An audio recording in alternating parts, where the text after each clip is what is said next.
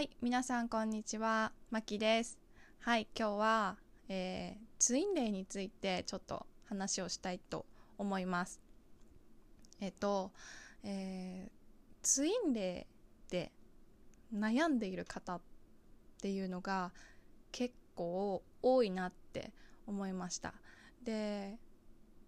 一番多いのがツインレイっていう言葉をうん、まあ、先に知ってしまって、えー、ツインレイっていう言葉にちょっと依存している方がすごく多いなって思いました。で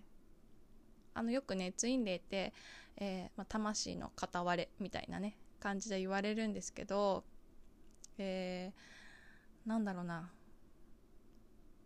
えっ、ー、とね現実的にこう見るっていうかね感じるのは、えー、ツインレイ同士のその恋愛の仕方っていうかねっていうのがえっ、ー、とね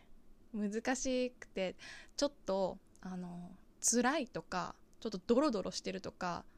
もうツインレイのなんだろう闇みたいなようなっていうなんだろう感覚がうんっていう感じがします。で実際にねなんかネットとかで見るとツインレイってなんだろう2人で1つのような感じとか初めて会ったような感じがしないとか懐かしい気持ちになるとかあとよく言ってるのはゾロ目とかエンジェルナンバーを見るとかっていうのでツインレイだと判断してる方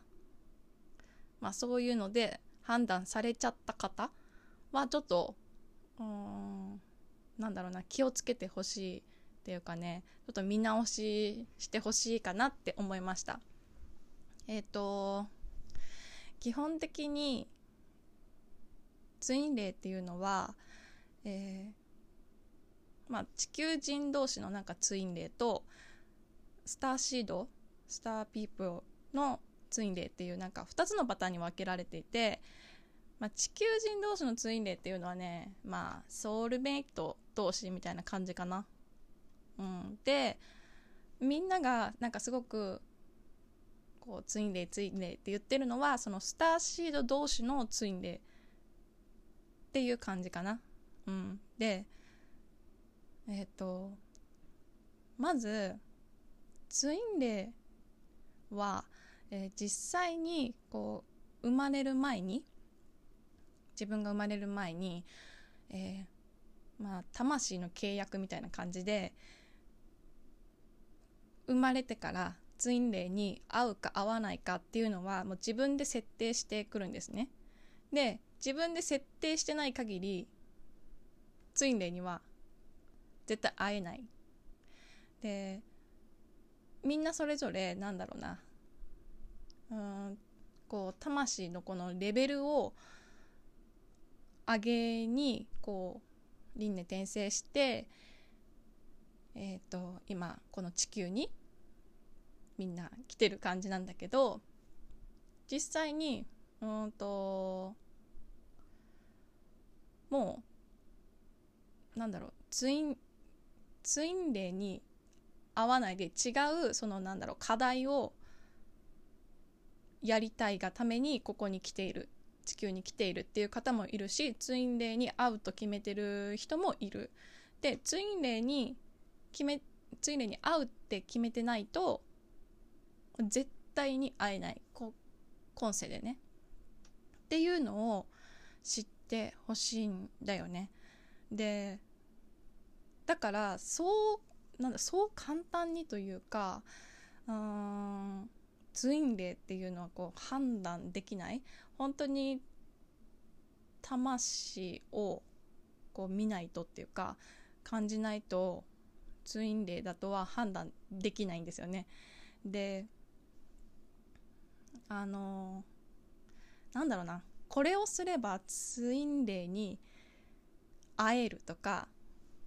なんだろう。こう引き寄せられる。とかさそういうヒーリングっていうのはもうあのそうなんだろう。そんなのはないんだよね。だって生まれる前に決めてるから、えー、どんなにツインレイに会えるその引き寄せるワークとかなんだろうこういう考え方にした方がいいっていうのをやってもその魂がツインレイに会うってさ決めてなければ会えないんだから意味ないんだよね もちろんねそれで引き寄せられる方がいるのか分かんないけどでもえっ、ー、と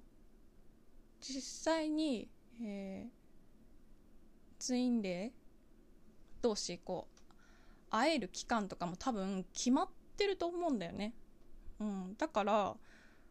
引き寄せるワークとかヒーリングは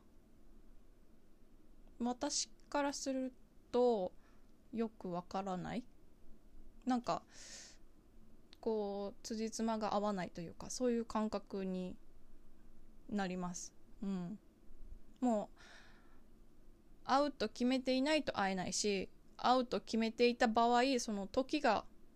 来たら会えるし、うん、っていう感じかな。そう。だからねあのツインレイって あツインレイツインレイってなんだろう。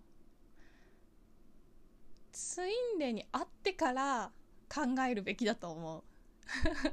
ツインレイに会う前に考えるものではないからちょっとうん考え方を変えた方がいいかなって私個人的に思いました。はい。